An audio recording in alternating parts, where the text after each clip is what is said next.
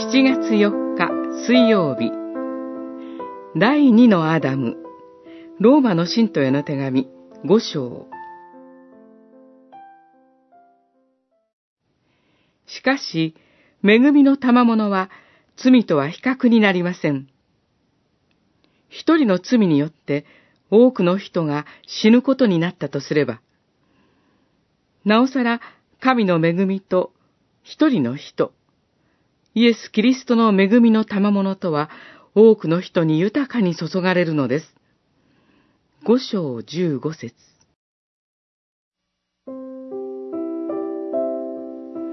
最初の人間、全人類の代表、典型的人間、まさに人間そのものであるアダムから罪と死が人類に入りました。しかし、聖書はもう一人のアダム、すなわちキリストについても語ります。救いの秘義が明らかにされます。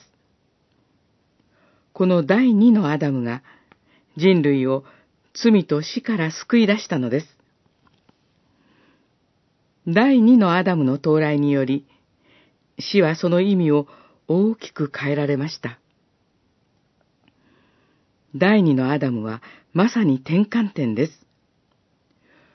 滅びから救い、死から命への転換点です。第二のアダムにより、私たちは罪と死の支配から救い出されました。自分自身の救いに関して、私たちは指一本触れていません。触れることができません。一人子を十字架に死なせる神の愛によって人は救いを受けるのです。恵みの賜物は罪とは比較になりません。第一のアダムにある死の支配と、第二のアダムにある命の支配とは比較になりません。神の力、神の愛と許しと命の力は、罪と死の力をはるかに凌駕するのです。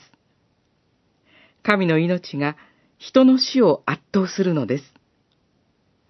この神の命が私たちのうちに今日も輝いています。いつまでも輝き続けます。